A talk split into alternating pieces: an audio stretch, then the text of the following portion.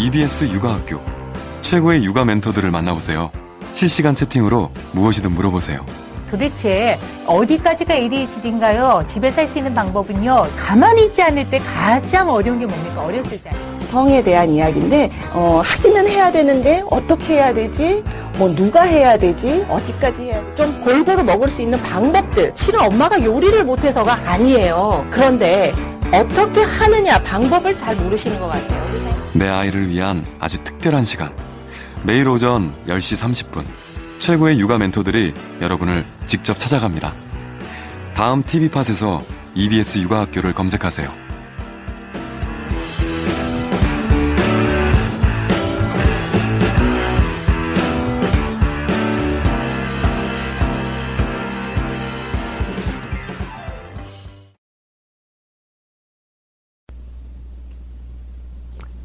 안녕하세요. 어, 서효인입니다. 시험 방송에 이어서 두 번째로 만나 뵙게 되고요. 정식 방송으로는 첫 번째 방송입니다. 쭉 첫 방송이라 써져 있네요. 전 박수 치고 시작하겠습니다. 첫 방송이니까요. 반갑습니다. 네. 어, 제 이름은 서효인이고요. 첫 번째 방- 어, 실험 방송 보셨으면 아시겠지만 시를 쓰는 사람입니다. 그래서 책 소개를 오늘 이 자리에서 하시, 할 거고요. 네. 그 야구책, 야구 산문집도 냈어요. 이게 다 야구 때문이다라고 거기 서, 제 이름과 같은 프로야구 서- 출신의 어, 코치님이 계시거든요. 동명이인입니다. 한자도 같더라고요. 네. 근데 저는 다른 서효인이고요. 어, 첫 번째 산문집으로 이게 다 야구 때문이다를 냈었고요. 어, 두 번째 책으로 제가 이 책을 냈습니다. 자랐어 우리 딸을 냈고요. 어, 이 책 제목대로 저는 두 딸 아이의 아버지 아빠입니다. 두 살이고 세 살입니다. 한 살 터올라요. 그래서 지금 다 어린이집에 가 있고 아내는 잠시 쉬고 있으려나 아니면 뭐 다른 일을 하고 있겠죠? 소리가 작나요? 제가 더 큰 소리로 하겠습니다. 네. 어, 그래서 그 제가 육아 학교의 진행을 이렇게 읽기, 육아, 육아하기에 좋은 책을 소개해 줄 계기가 된 책이 아마도 이 책, 그, 자랐어 우리 딸인 것 같습니다. 그래서 오늘은 제 소개를 대신할 겸, 음, 자랐어 우리 딸을 가지고 여러분과 이야기를 나누고 싶습니다. 네. 음, 자랐어 우리 딸의 내용은 제가 썼으니까 오늘은 좀 마음이 편하긴 해요. 그런데 반대로 제가 써서 책 이야기를 잘 못할 수도 있을 것 같아서 네, 여러 가지 부담감이 좀 있습니다. 그런데 그러나 오늘은 저의 날이라 생각하고 제 책을 뻔뻔하게 홍보하고 소개하고 여러분과 같이 읽어볼까 싶어요. 음. 이 책을 쓴 계기는요, 네, 그 저희 첫째 딸이 어, 보통 사람보다 염색체가 하나 더 많습니다. 그러니까 다운 증후군이라고 흔히들 얘기를 하죠. 의학적으로는. 그래서 다운 증후로 태어나서 겪었던 여러 가지 소외들을 적어 나갔어요. 네. 그래서 아마 첫 부분을 읽어 아주 짧게 한 문단도 읽으면 읽으면 책에 대한 소개가 어, 자연스럽게 될 것 같습니다. 제가 낭독을 하고 이야기 계속 이어나갈게요. 잘 들어주셨으면 좋겠습니다. 프롤로그고요. 제목은 은재입니다. 그 부분에 한 달락만 읽겠습니다. 은재는 21번째 염색체가 보통 사람들보다 하나 더 많다. 이를 우리는 다운 증후군이라고 부른다. 다운 증후군은 병명이 아니다.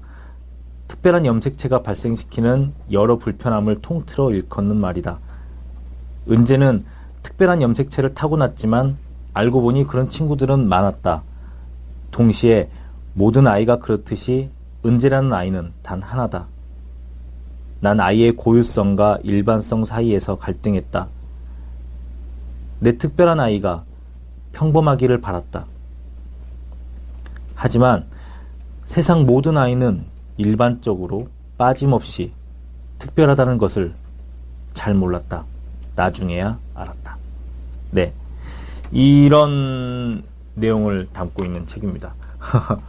그 쓰다, 어, 처음에는 자랐어 우리 딸이라는 제목도 그렇게 시작됐어요. 어, 여러분들도 마찬가지로 아이를 가지게 되었을 때 그러셨을 거예요. 이 친구가 건강하기를 바라고 어, 예쁘고 행복하게 태어나서 평범하고 그렇게 자라나길 바랐겠, 바랬죠. 저도 그랬습니다. 근데, 어, 막 태어나서 그런 얘기를 들으니까 세상이 무너진 것 같은 거예요. 끝난 것 같은 거죠. 이 친구는 절대 행복할 수 없을 것 같고, 어, 제 딸로 인해서 저도 행복하지 않을 것 같다는 생각이 들었어요. 어, 막 태어나서 꼬물락꼬물락 거리는 애를 이렇게 보면서 그런 생각을 했다는 게, 저 나중에 시간이 돼서, 시간이 많이 지나고 생각을 해보니까 굉장히 죄책감이 들고 아이에게도 미안하고 저한테도 미안하더라고요. 그래서 저는 이 책을 한 권의 반성문이라고 생각하고 글을 쓰기 시작했습니다. 근데 반성문이라고 하기에는 좀 까부는 내용도 많고요. 네, 재밌게 썼어요. 그래서 어, 무작정 슬픈 내용이다.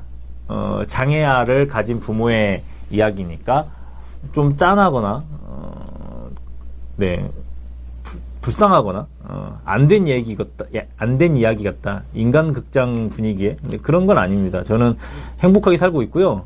우리 음, 딸 아이는 동생과 같이 티격태격 보통 아이랑 평범하게 살고 있습니다. 그래서 이 이야기를 쓴 계기가 첫 번째 계기 그거였고 두 번째는 그거 다른 거였어요. 제가 아이를 낳았을 때 다운 증후군이나 다른 장애에 대해서 조금이라도 아니 조금이라도 알고 있었다면 그렇게까지 생각하지 않았을 텐데 그렇게까지 힘들어서 다른 생각을 하지 않았을 텐데 너무 몰랐던 거죠. 왜냐하면 우리는 우리 사회는 그런 걸 아무도 가르쳐 주지 않고 숨기니까요. 다운 증후군도 잘 몰랐잖아요. 어 그래서 음, 책을 내서 이 책을 조금이라도 많은 분들이 읽으신다면 장애에 대한 편견이 조금이라도 사라지지 않을까라는 저의 조그만한 바람이 있었습니다. 네. 어, 또 장애아의 다른 어머니도 계시군요. 그 조금 빗나간 얘기를 하자면 다운 증후군 친구들은 그 외견상으로 확연하게 보이는 특성이 있어요. 어, 눈이 조금 올라가 있고 뭐 코가 좀 낮고 그렇죠. 그리고 살이 찌기가 좀 쉬운 편입니다. 사실 그런 것들은 다른 사람에게 피해를 미치는 부분은 아니거든요. 근데 우리가 말하는 일반적인 그 연예인들 같은 일반적인 아름다움에선 사실 비껴나 있는 건 사실이죠. 근데 가만히 보면 되게 귀여워요. 제 딸이라서 그런지 모르겠지만.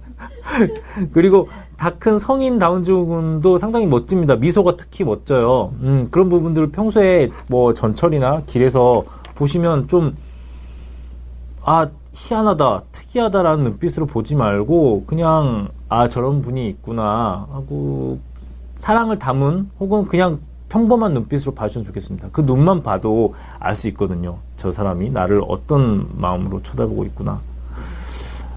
다운 증후군 말고 그 아이가 태어나면서 가질 수 있는 장애의 종류는 굉장히 많습니다. 뭐 뇌병변 같은 경우도 있을 수가 있겠죠. 그리고 태어나면서 그런 장애를 가질 수도 있지만 그 우리가 언제 몸을 다칠지 몰라요. 우리가 언제 장애인이 될 지도 모릅니다. 그러니까 이거는 그들이 불쌍해서 그들을 아, 그들이 안 되어서 복지를 해주고 편견을 가지지 않아야 되는 게 아니라 그냥 우리 사회의 일원이고 내가 그렇게 될 가능성이 있기 때문인 거죠. 그냥 우리 중에 일부인 겁니다. 제가 새끼 손가락과 엄지 손가락을 차별하지 않듯이 그 우리 사회에 다운 증후군 친구도 그리고 뭐 공부를 굉장히 잘하는 똑똑한 친구들도 똑같이 우리 사회의 사랑을 나눠주어야 하는 거죠. 근데 그렇지 못한 부분이 좀 안타까웠어요. 어, 확률상으로 보면 다운증후 친구를 포함해서 장애인 장애를 가진 어린 친구들이 굉장히 많거든요. 근데 우리가 길에서 그 친구들을 쉽게 볼 수는 없습니다. 이 책에 추천사를 허수경 시인이 써주셨어요. 그 아실지 모르겠는데 굉장히 시가 좋은 선배 시인입니다. 독일에 사세요. 근데 뭐 이렇게 쓰셨어요. 독일에서는 다운증후 친구를 쉽게 만날 수 있다. 빵집에서 뭐 편의점에서 뭐 기타 등 장소에서 다운증후 친구를 흔하게 만날 수 있는데 한국에서는 그렇지 못하다. 그 독일이 염색체가 하나도 많게 태어나는 어떤 특별한 유전자가 있는 걸까요? 그렇지는 않겠죠. 그 우리나라에서는 다니기가 힘들어서 집에 그냥 있는 경우가 많다고 합니다. 예전보다 나아졌지만 어 저는 지금까지는 아이를 데리고 굉장히 많이 나가는 편인데 앞으로도 그럴 수 있어 사실 자신할 수는 없을 것 같아요. 음, 뭐 사춘기가 됐는데 아이를 데리고 가다가 누가 곁눈질을 쳐다본달지 수군거린달지 하면 아이도 상처받고 저도 상처받지 않을까요? 안 그랬으면 좋겠는데 어 지금 여기 와 주신 분들부터 당연히 안 그러신 분들이겠지만 음, 많은 편견을 좀 없애고 좀 따뜻한 시선으로 봐주셨으면 좋겠습니다. 이런 얘기를 하고 싶었고요. 그래서 처음 했습니다. 잠깐 쉬어가는 차원에서 광고를 좀 해볼까요? 지금 본방 보고 계시잖아요. 본방 본방 사수 이벤트가 있다고 합니다. 카카오 스토리 그리고 페이스북에서 하고 있는데요. 여러분 태그 걸 줄 아시죠? 앞에 우물정 옛날 옛날에 우물정자라고 요즘 샵이라고 하는데요. 샵 EBS 육아학교 또는 샵 EBS 육아학교 핀 여기 이거 이거죠. 이거 잘 이렇게 들면 될까요? 이 네, 이 이거를 태그와 함께 방송 화면을 캡처해서 보내주십시오. 한 번 더 할까요? 오리에 들고 있을까요? 이, 이, 지금 이 장면 캡처하면 되겠다. 네. 잠깐 멈춰 있을게요. 캡처를 해서 어, 본인의 SNS에 올려주십시오.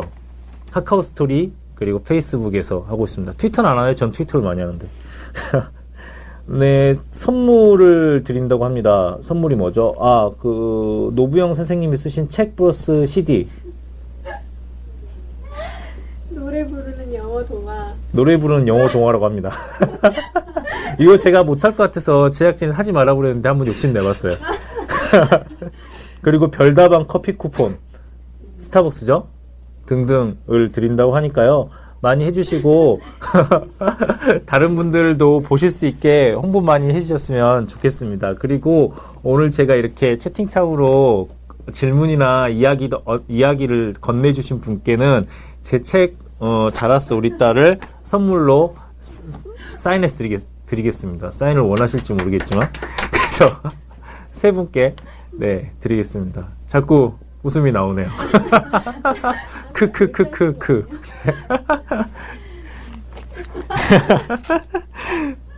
네, 그러면 어, 다음으로 넘어갈게요. 제가 처음에 그 딸에 대한 얘기를 했어요. 책 제목도 자랐어 우리 딸이죠. 근데 쓰고 나서 보니까 딸에 대한 사랑보다 아내에 대한 사랑이 그 책에 많이 묻어난다고 편집자분들도 그렇더라고요. 저는 그리고 지금도 사실 어제도 현관문을 열고 들어가면 딸아이 둘이 저를 쳐다보고 막 달려들어요. 기분 좋은 날엔. 안 그러면은 막 울고 있는 날도 있고. 근데 거실이 엉망진창이죠. 딸들이 막 뭐 집어 던져놓고. 또 와이프는, 아내는 저를 뭐 챙겨준다고 밥을 하고 있거나 아무튼 뭐 좀 처져 있거나 그렇습니다. 그럼 별로 전안 좋아요. 딸들이 막 들어갔을 때. 그래서 쳐 던지는 인사말이 그래요. 너 이놈들이 엄마를 오늘 얼마나 괴롭히고 있었어? 하고 들어가서 아내를 위로해 주려고 하는데 뭐 이렇게 손을 뻗으면 이렇게 치우라고 그러는 편입니다. 네, 그 요즘 유행하는 말로 츤데레라고 할까요? 속으로는 좋아할 거라고 저 혼자 믿고는 있습니다.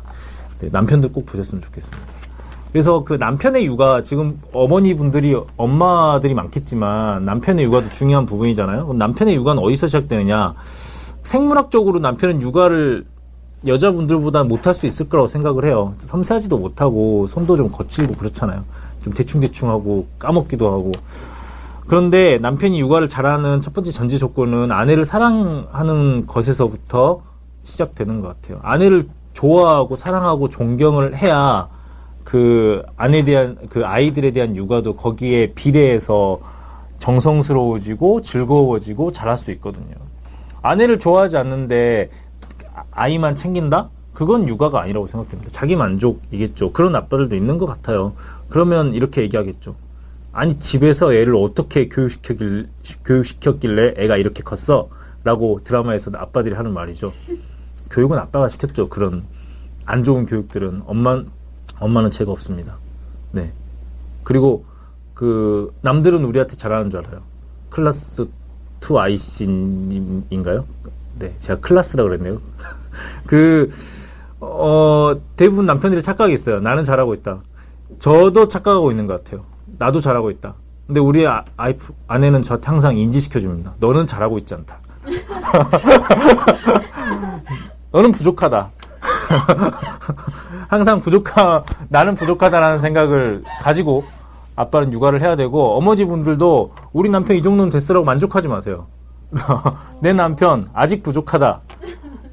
아, 이에게 나에게 해줘야 될 게 아주 많다라는 걸 늘 어필하고 대화하고 설명해줘야 돼요. 여러분 연애하실 때도 느꼈겠지만 남자들은 얘기 안 하면 몰라요. 그러니까 내가 왜 화나는지 몰라? 그러면 아 아는데 내가 더 잘못했어 하나도 모릅니다. 전혀 모르고 빨리 이 상황을 넘어가자. 육아에서도 마찬가지일 거예요. 애가 막 울어. 그럼 애의 눈빛을 보면서 애가 뭐가 부족하지? 내가 뭘 잘못, 아, 내가 뭘 해야 되지라고 생각하지 않습니다. 이, 사- 이 상황을 넘기자. 뽀로로를 틀어주자. 그래서 IPTV에서 리모컨을 누르고 뽀로로를 틀어주고, 뭐, 누워서 스마트폰을 본달지, 뭐, 그렇죠. 저도 많이 그렇습니다. 그렇지 않기 위해서는, 어, 최진, 최진실, 고 최진실 씨가 그랬잖아요. 광고에서. 남자는 여자기 마련이라고 그랬던가요? 어, 그런 것처럼 잘해주라는 의미가 아니라 많이 다독이고 위로해주고 격려해주면서 혼내기도 하고 했으면 좋겠습니다. 싸우는 게 아니라 대화죠. 그게 다. 네. 대화를 남자는 여자하기 나름이에요. 맞습니다. 네, 그 잘해주는 게 아니라 서로 대화를 많이 나누셨으면 좋겠습니다. 그래서 책을 한번 제 책을 한 구절 더 읽어볼게요. 음, 이렇게 얘기했으니까 그 아내와 연애한 이야기를 읽고 싶은데요. 음, 그, 그 부분보다는 다른 부분 읽을까요? 아내가 입덧했을 때 이야기인데요. 이 부분들이 그 독자분들이 좋아하시더라고요. 옛날에 독자 행사를 했었는데 이 부분을 읽는데 막 웃으시는 거예요. 왜 웃으시지? 생각해 보니까 다 결혼을 하지 않았거나 아이가 없으신 젊은 여성분들이 앞에 많이 앉아 계셨어요. 그러니까 입던 얘기를 하면 웃길 수도 있겠죠. 네. 입덧이 별로 웃긴, 웃긴 얘기는 아니에요, 사실은. 음, 아내가 힘들어하는 모습을 보면서 저도 굉장히 힘들었습니다. 아내를, 아내를, 이런, 얘기- 이런 속설이 있잖아요. 아내를 많이 사랑하면 입덧할 때 남자도 입덧 같이 해서 아프다고. 그래서 저도 막 입덧 하는 척 하느라고 되게 힘들었어요. 내 사랑을 증명해야겠어. 왜 나는 아무렇지도 않고 막 배고픈데 아내가 입덧을 하니까 아, 나도 속이 안 좋은 것 같다고. 그랬던 기억이 있습니다. 음, 이거는 제가 좀 박자를 빠르게 해서 빨리 읽어볼게요. 왜냐하면 좀 한 페이지 넘게 읽, 읽고 싶거든요. 음, 읽겠습니다. 아, 그거를, 아내는 제가 하는 말을 파라를 믿지 않습니다. 제가 지금 하는 말도 믿지 않아요. 네. 그럼 읽겠습니다. 입덧이란 무엇인가? 입덧이란 무엇인가? 달콤한 과일의 육즙 같은 건가? 알다가도 모를 일이다. 배가 고프다고 하여 먹고 싶은 걸 구해주면 냄새도 맡기 싫다고 하다가 내가 살짝 뾰루통하면 섬심 쓰듯 손을 댄 후에 다시 속이 메스꺼, 메스꺼린다며 고통스러워하는 시기다. 나는 무언가를 무지막지 열심히 무진장 실패하고 그렇다고 옳은 척 가만히처럼 가만히 있어도 가히 실패할 것이다. 이렇게 해도 저렇게 해도 입덧이란 것은 사랑하는 여자 앞에 남자를 고통 속에서 한없이 쭈그러지게 한다. 어떡하지? 어떻게 하면 좋지? 전쟁과 호환 마마를 모두 흘려보낸 경험 많은 노인의 표정처럼 진득한 인내심으로 이 고통이 지나가길 바랄 뿐이다. 나로서는 당신의 짜증 비슷한 폭발을 받아주는 것이 맞다. 내가 사랑한 여자는 내가 사랑했기에 생긴 하나의 생명을 제 속에 두고서 넓디 넓은 바다에서 마음껏 헤엄치는 생명의 활달한 움직임에 몸 여기저기 쑤시는 고통을 감내하고 있다. 입덧이란 무엇인가? 나는 밤 11시에 망고 주스를 사러 점퍼를 꺼내 입으며 생각한다. 망고 주스가 없으면 키위 주스라도 괜찮은 걸까? 꼭 망고 주스야만 한 이유는 어디에 있을까? 아이의, 아이의 헤엄이 열대의 과즙을 불러온다. 아이의 부름은 늘 옳다. 밤 날씨는 청명하고 당장의 목표는 망고 주스다. 망고 주스, 망고 주스 노래를 부르며 열대의 춤을 추고 있을 우리의 아이를 떠올리며 평소에, 평소에는 즐기지 않던 희한한 음료를 떠올린 내 귀여운 여자의 상큼한 표정을 흉내내며 나는 망고 주스를 구하러 간다. 입덧은 열대 과일처럼 달콤한 것은 아닐지. 입덧이란 무엇인가? 배신을 업으로 삼은 이중 스파이 같은 건가? 내가 사랑한 여자는 사실 떡볶이를 좋아했다. 가끔은 혹은 언제나 나보다 떡볶이를 더 사랑했다. 퇴근길 버스에서 내리면 바로 보이는 분식집이 있다. 중학교를 옆에 끼고 이런저런 분식을 파는 정겨운 가게다.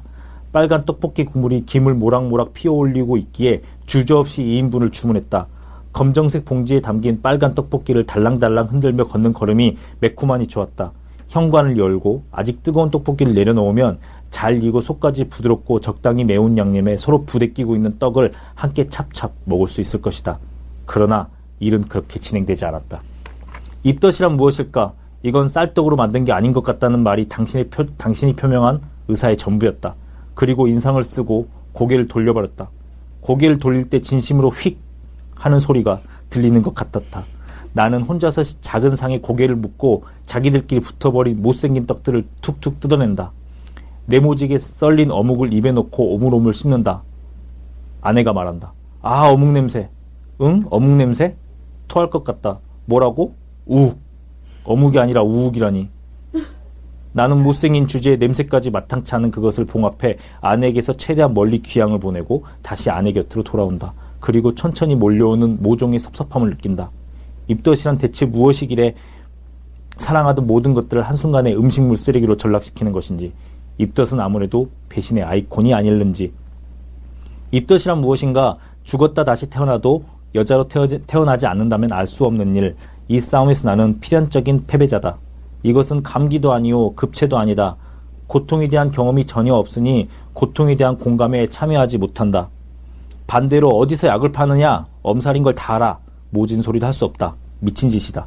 입이 짧아서 이것저것 먹지는 못했지만 내가 좋아하는 음식은 최선을 다해 함께 먹어주던 여인은 이제 한치 앞을, 한치 앞을 내다볼 수 없는 변덕을 부리는 속 불편한 존재가 되고 말았다. 그러나 입덧은 두 사람이 속삭이는 숭고한 속내다. 나는 그것에 충직한 신하가 되어 얼마든지 굴복할 것이다. 겨울에 딸기를 구해오고 여름에 호떡을 사오겠다. 당신의 명령이라면 명동 한복판에서 춤을 출 수도 있다. 입덧은 거역할 수 없는 두 사람의 명령, 어디선가 나를 찾는 아내의 더부룩함이 들린다. 겸허한 마음으로 당신에게 간다. 그것이 무엇인지 정확히 알 수는 없지만. 네. 저도 박수를 쳤습니다. 읽느라 힘들었습니다. 여러분 입덧 많이 하셨어요? 우리 와이프는 사실 심하진 않았거든요. 그럼에도 불구하고 좀 힘든 시간이었어요. 네. 남편이 뭐 먹을 것 다 100% 구해 주셨나요? 저는 사실 이날 망고 주스를 못 구했어요. 그래서 지금까지도 이야기를 듣고 있습니다. 그래서 망고 주스, 망고 주스 가끔 사주는데 먹지도 않습니다. 네, 조, 아 좋아하는 고기 고기 입덧엔 냉면 좋습니다. 평양냉면 시원하니 좋잖아요. 근데 네 망고 주스는 못 구했습니다. 아니 또 망고 주스 를 가지고 와이프가 갈굽니다. 네, 아, 이, 뭐 아내들이 임신하고 아이를 가지면 힘들죠. 음, 남편들은 그런 것 같아요. 그, 잘 몰라요. 얼마나 힘든지 잘 몰라요. 얘기 안 해주면 더 몰라요. 근데 보통 얘기 잘 안 해주시고 그 다른 방향의 대화가 되는 것 같아요. 이게 얼마나 힘들고 내 몸이 어떤 것이고를 잘 이해해줘야 이 말을 해줘도 알뚱말뚱한데 어느 순간 육아가 힘들다 보니까 힘들잖아요. 그리고 남편도 아이가 생기면 그 전의 삶과 그 후의 삶의 경험의 질이 다르거든요. 그러니까 직장을 다니더라도 저 같은 경우로 그랬어요. 그 전에 직장을 다니고 있었지만 아이가 생기기 전에 다니던 직장은 내가 더러우면 언제든지 때려 쳐도 칠수 있어. 나에게는 아직 자유의 보장이 있다. 그런 생각이 있었거든요. 근데 아이가 생기고 난 후에는 안 된다. 나는 절대 여기서 돈을 벌어야 되고 연봉도 높여야겠다.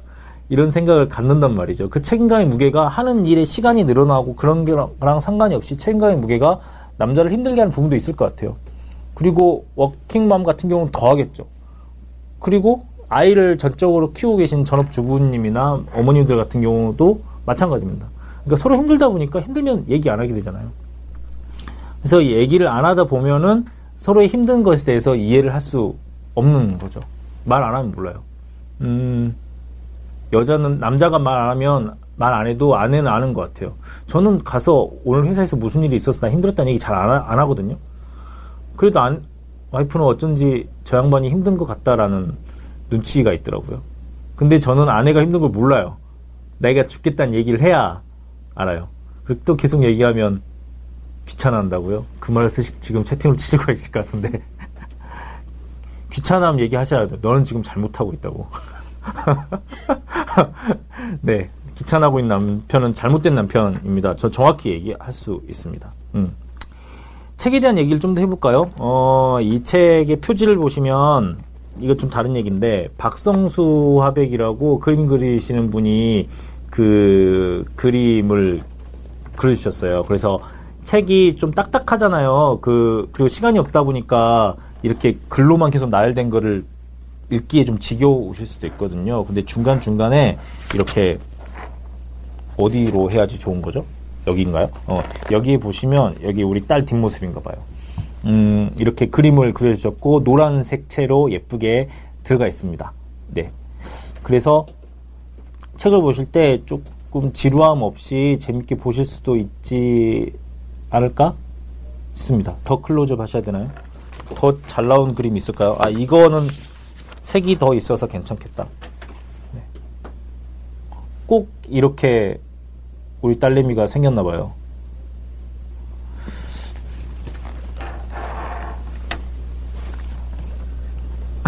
한 번 더 할까요? 어, 이 부분, 이 부분은, 네, 이 부분은 그 아이가 똥 싸는 부분에 대해서 책에서 쓰고, 네, 그 한 얘기한 부분인데요. 이렇게 그려주셨어요. 책으로 보시는 게 더 좋을 수도 있겠습니다. 아무래도 방송이다 보니까 그림은 잘 안 보이겠죠. 박채연님 사보신다고요? 박채연님께 책 선물 하나 드리도록 하겠습니다. 네, 그, 뭐 주소는 따로 남겨주시면 되나요? 여기 네. 사이트에 어, 페이스북이나 메시지 등등을 통해서 주소나 남겨주시면 선물 드릴 수 있을 것 같습니다. 네. 다음 책 얘기를 계속 해볼까요? 어, 그, 우리 딸이 태어나, 태어나기 전이죠. 그러니까 뱃속에 있을 때 태명이 땅콩이었어요. 그래서, 근데 왜 땅콩이었냐면, 그, 아기 집에 들어가 있을 때 땅콩처럼 정말 귀엽게 생겼더라고요. 그래서 땅콩이라고 이름을 지었는데, 이 땅콩, 네, 땅콩이라는 태명으로 어, 글의 한 전반부를 좀 써 나갔습니다. 여러분들 아이들 태명은 뭐였어요? 태명들이 정말 귀엽더라고요. 귀엽죠. 건강푸풍맘, 연두사랑님, 박채연님, 태명대기 놀이할까요? 오보기. 이는 되게 건강하겠다. 뿡뿡이 좋습니다. 보물이, 용용이, 꿍꿍이. 아, 왜 다들 하나같이 그래? 뭐, 네, 재밌는 태명이 많네요. 네. 아, 뿡뿡, 아, 그래서 건강푸풍맘이군요. 네. 깜놀이. 그래서 아, 깜놀이, 그, 그런 얘기 있잖아요. 그, 태명은 조금 촌스럽고, 그냥, 그냥 막 지은 거여, 거, 막 지어야 아이가 건강, 건강하니 잘 자란다. 그래서 저도 땅콩이로 생각난 대로 바로 지었는데, 둘째한테는 좀 미안한 게 있어요. 둘째 태명은 땅콩이 동생이라고 둘콩이라고 지었거든요. 네, 막 지어야. 그래서 뭐 개똥이 이런 태명도 많았던 걸로, 네, 기억이 됩니다.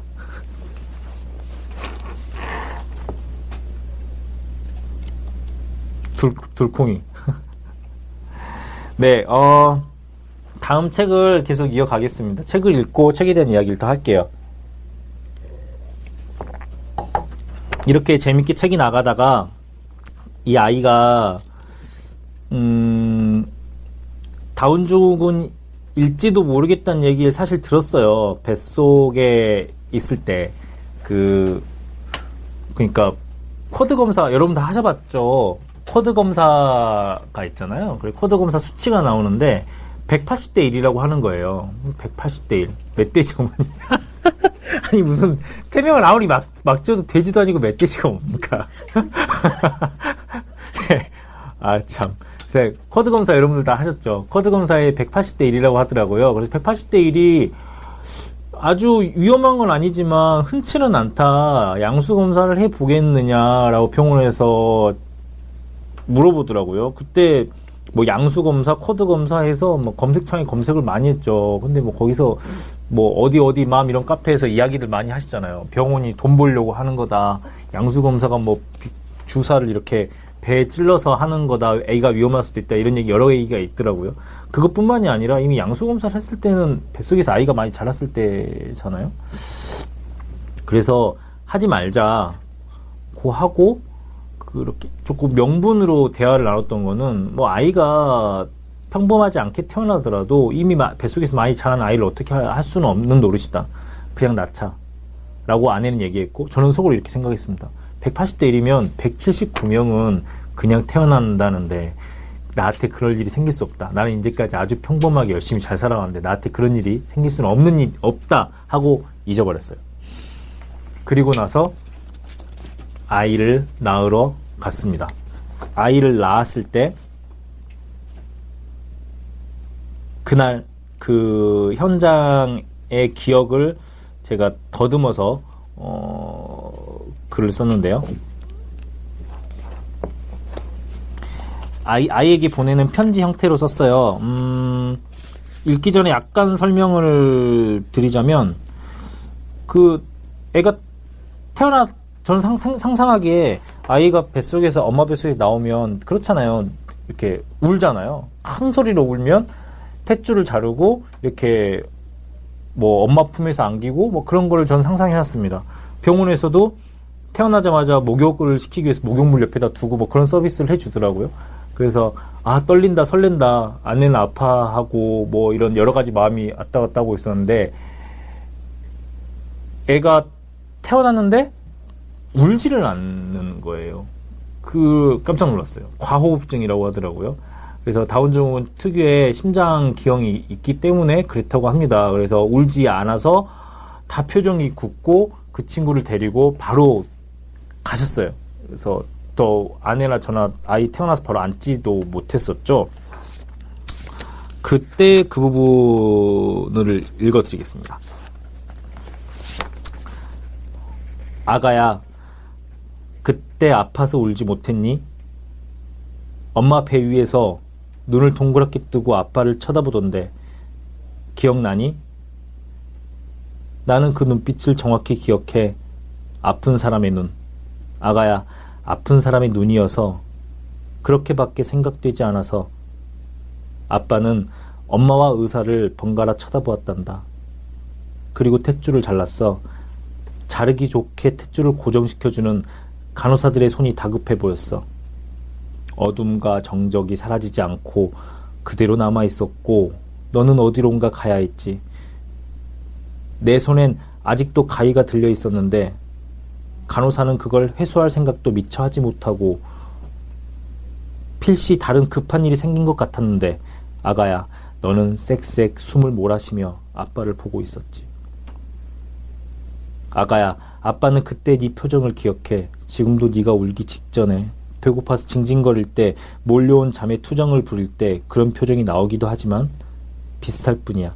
그때 너의 마음을 알 수 있다면 아빠는 단숨에 살고 한숨에 사라지는 미생물이 되어도 좋을 텐데 태어난 아기가 울지 않자 분만실은 조용하고 쓸쓸한 동굴이 되어버렸어. 네가 사라지고 나자 그나마 동굴을 비추던 한 줄기 빛도 없어진 것 같았지.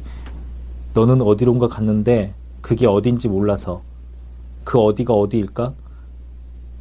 이제까지는 내가 사랑하는 여, 사랑하는 여자의 배에 있던 네가 어디론가 가버리고 거기엔 정적의 순간이 순식간에 모여 천천한 영혼이 되려 하고 그건 안 될 일이지. 네, 여기까지 읽겠습니다. 음. 책을, 책이 대부분의 농담과 재치로 이루어지고 있는데 어떤 부분은 이런 부분이 없을 수가 없죠. 사실은 우리 첫째 아이 이름이 은재인데 은재가 태어난 날 저는 아주 정신이 전혀 없었어요. 어, 네. 그, 아이가 태어나서 탯줄을 이렇게 덜덜, 떨, 덜덜 떨리는 손으로 자르고 배 위에, 엄마 배 위에 잠깐 갔었는데 울지 않고요. 그때 눈을 이렇게 동그랗게 뜨고 있더라고요. 그래서 저랑, 저는 눈이 마주쳤던 기억이 있거든요.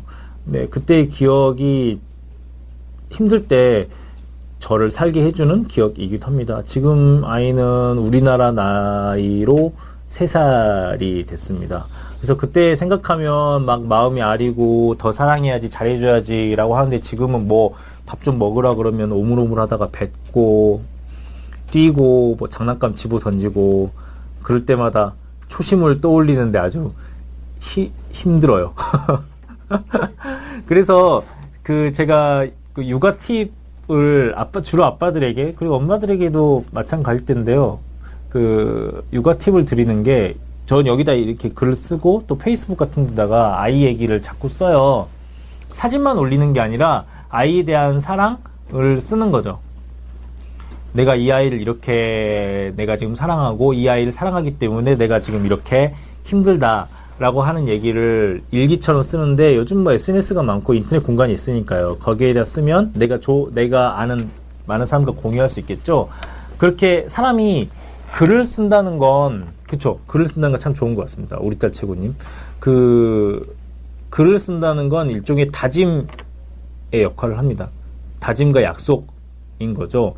그러니까 사진을 찍어서 올리고 동영상을 찍어서 올리는 건 데이터, 데이터를 남기는 일이라고 생각을 해요. 인터넷 세상에 데이터를 남기는 일이다. 하지만 글을 쓴다는 건 옛날 방식으로 돌이 이렇게 바위가 있으면 그 바위의 조각칼로 글을 새긴다고 생각을 해요. 그러니까 데이터는 언젠가는 하드디스크가 없어지고 시스템에 오류가 생기면 없어질지도 모르겠지만 우리가 새긴 글은 내 마음, 심장, 가슴에 조각칼로 새긴 것이기 때문에 그 사람의 기억에 남아있게 됩니다.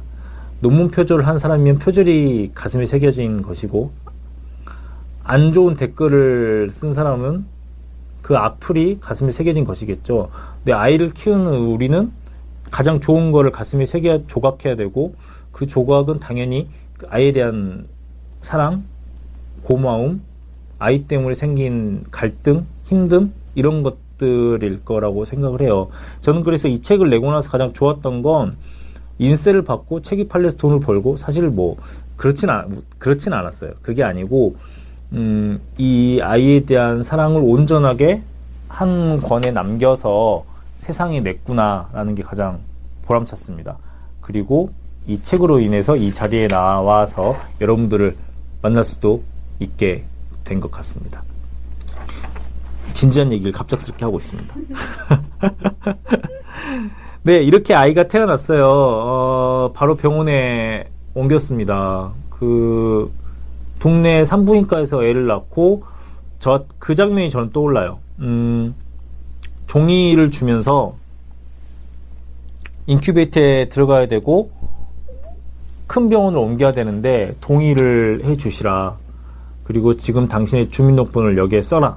라고 하는데 주민등록번호를 제가 빠르게 썼거든요. 근데 다시 간호사가 와서 저한테 그러는 거예요. 주민등록번호가 다 틀렸다고. 그러니까 정신이 없어가지고 제 주민등록번호를 쓸 수가 없더라고요. 그래서 아이 어쨌든 여차저차해서 마무리하고 그 제가 사는 시에서 가장 큰 병원으로 가서 입원을 해 있었습니다.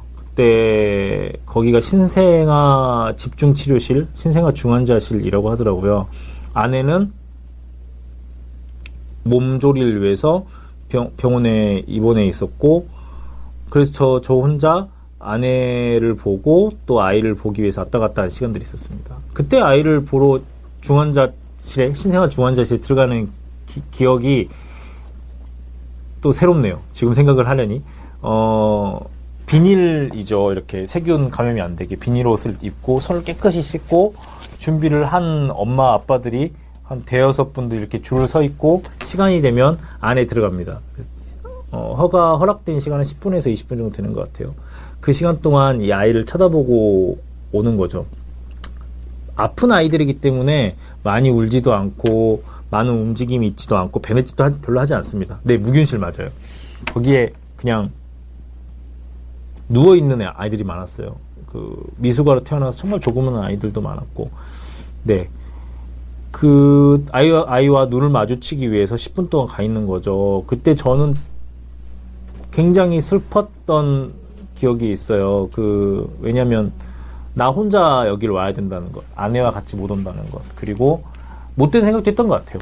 이 여기에 같이 누워 있던 이 미숙아 친구들은 결국에는 현대의학의 현대의학 정도라면 당연히 치료가 될 것이고 건강하게 자라나겠지만 내 아이가 가진 장애는 치료되지 않는 장애고 이렇게 살아야 되는 게 결정이 되어 있구나. 나는 어떻게 해야 하지? 라는 마음이 강했습니다. 그래서 초반에 말씀드렸던 것처럼 이 책은 그런 마음에 대한 반성문이기도 합니다. 그래서 뭐 더 얘기를 드리자면 그 병원에서 심장 수술을 했어야 되는데 해결이 안 됐어요. 잘 치료가 안 돼서 그 일산에 있는 병원에서 이 강남에 있는 병원으로 이렇게 차를 타고 이동을 하는 그때 기억도 있습니다. 그리고 그때 또 이제 아내는 몸조리를 못하고 그 아이를 돌보기 위해서 병원에 같이 있게 됐고요. 그 서울의 병원으로 옮길 이후에는요. 저는 출퇴근 안 할 수는 없으니까요. 그 계속 뭐 다녔어요. 강병분로 자유로를 왔다 갔다 하면서 하루에 뭐 두시간씩이니까 네시간 정도 집에서 왔다 갔다 하면서 음, 병원을 다녔던 그런 기억이 있습니다. 어, 그때 저 아내의 마음은 사실 잘 모르겠어요. 아내의 마음을 다 우리가 타인의 마음을 다 알 수는 없잖아요. 힘들었겠죠. 어, 그때 저는 저는 운전을 하면서 강병분로 와 막혀 있는 차들을 보면서 생각을 많이 했습니다. 그때 그 생각을 읽어 보겠습니다. 작지만 튼실한 차에 담겨 집과 병원을 오갔다. 서울의 끄트머리에서 다시 반대편 끄트머리를 통과해야 집에 닿았다.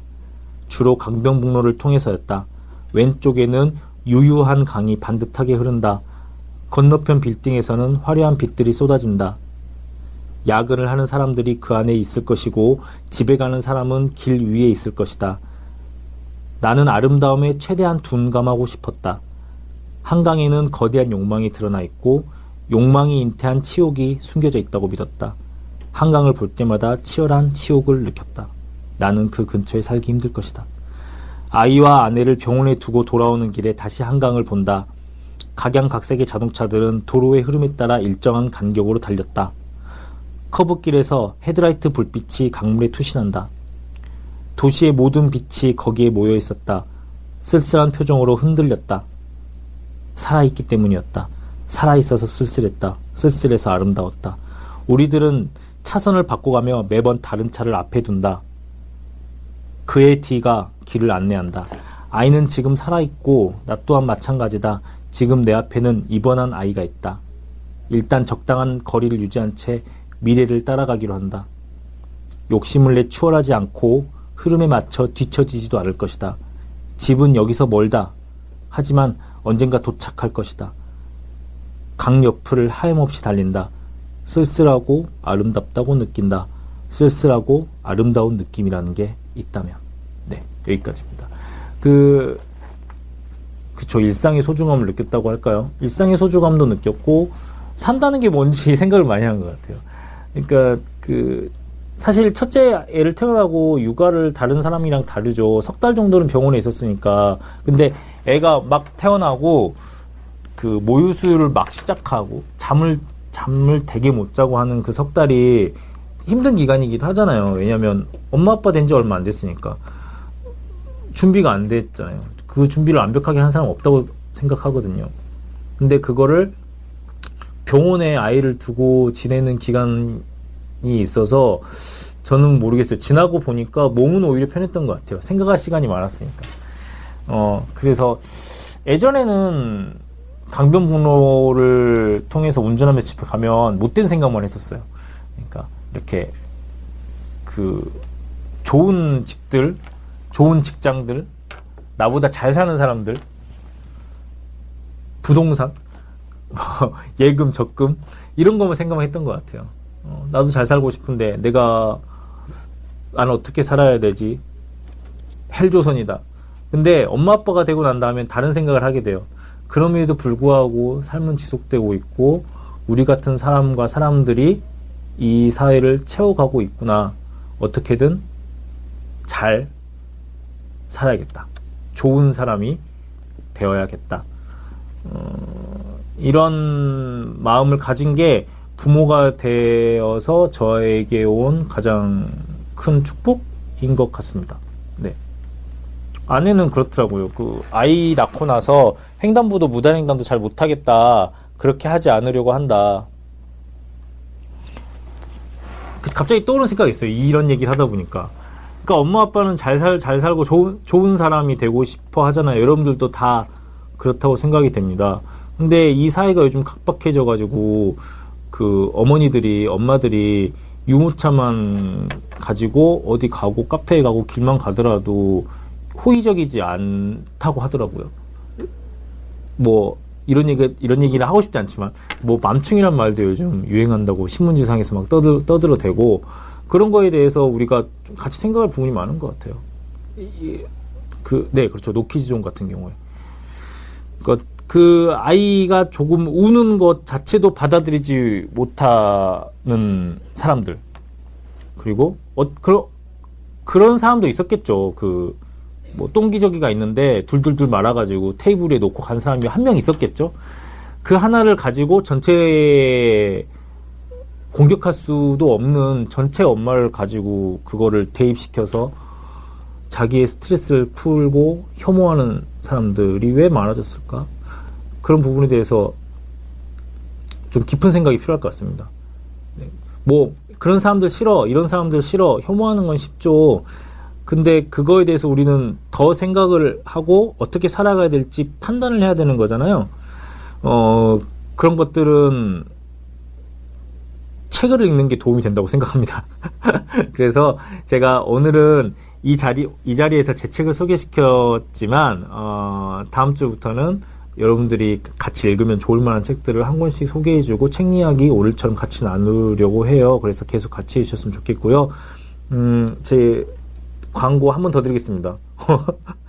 오늘 하는 지금 나오는 방석을 방송을 태그 샵 걸어주셔서 EBS 육아학교 핀이라고 해주세요.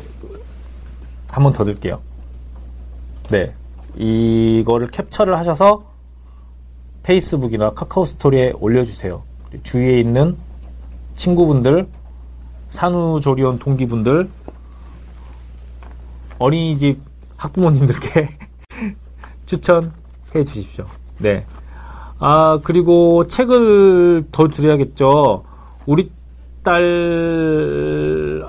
우리 딸로 시작하는 아이디가 있었는데. 네. 우리 딸 최군님께 책 한 권 드리겠습니다. 우리 딸 최군님께 책 드리고요. 지금 어쩐지 방송이 마무리될 것 같은데 조금 더 할 겁니다. 이 더 할 수 있는 거잖아요. 인터넷 방송이니까. 생방송이니까요. 어, 지금 책의 한 절반 정도에서 앞부분을 주로 얘기했는데요. 어, 뒷부분은 이런 내용이에요. 내 딸이 다운 증후군으로 태어나서 내 인생이 끝난 줄 알았는데 아니구나. 어, 더 내 딸이라서 사랑스럽고 다른 사람이 그 아이를 사랑하 자신의 아이를 사랑하듯이 나도 내 아이를 사랑하고 있고 이렇게 사랑으로 행복하게 키우고 싶다. 평범하다. 나는 평범하고 특별하다. 이런 얘기를 하고 있었고 이 평범함과 특별함 사이에는 아내가 있었던 것 같아요. 내가 아내를 사, 아내를 이만큼 사랑하고 우리 아내가 이만큼 예쁘지 않았다면 어, 이런 용기를 낼 수는 없었을 것 같다. 그런 생각이 들었습니다. 그래서 책을 보면 앞에 프롤로그 제목은 은재예요. 딸 이름이죠. 그리고 마지막 프롤로그의 제목은 당신입니다. 당신은 당연히 아내죠. 조금 읽을게요. 목이 타니까.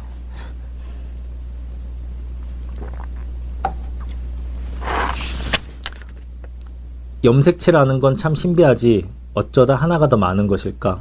그것으로 인하여 은재의 눈꼬리는 곱게 올라가고 은재의 코는 귀엽게 가라앉고 은재의 성격은 순하고 맑아졌으니 그것이 어떻게 가능한 일일까? 동시에 따로 떨어져 각자의 삶을 살던 당신과 나는 어쩌다 같은 학교에 다니게 되었고 어쩌다 우연히 인문대 1호간 복도에서 마주치게 되었을까? 어쩌다 순하고 맑은 당신을 내가 사랑하게 되었을까?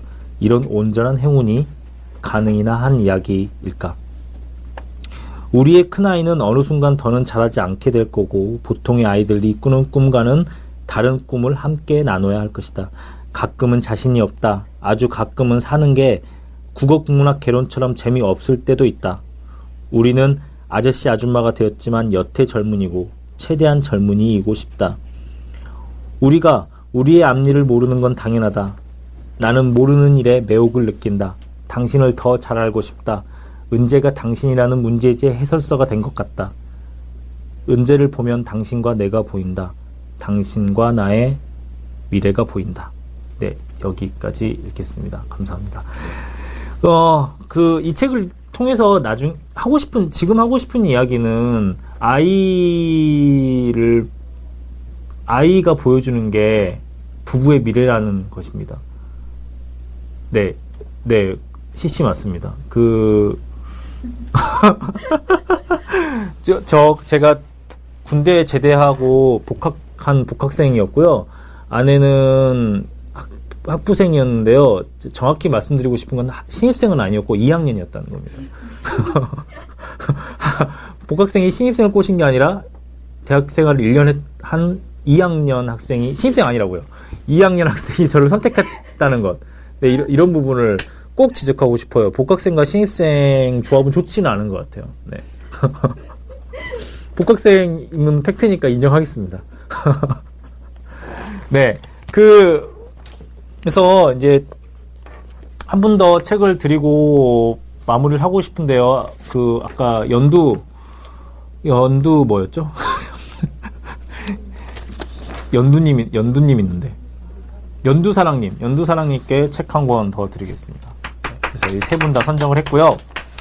제가 시를 쓰는 기본적으로 시를 쓰는 사람이잖아요. 그래서 이 아까 그 연애 얘기는 이 시를 읽으면서 하고 싶었는데 시도 오늘은 저의 날이니까 그 제가 쓴 신작 시를 읽어 드리고 싶어요.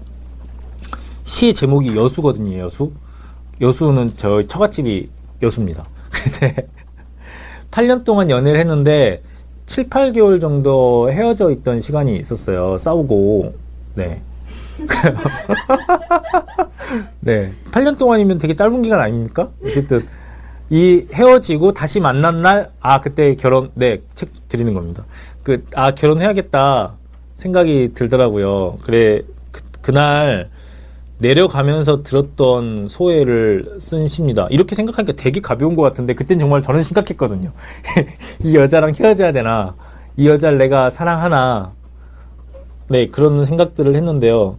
시 설명을 괜히 했네요. 이게 시의 어떤 아우라를 다 아사간 없어지는 것 같아요. 역시 읽겠습니다.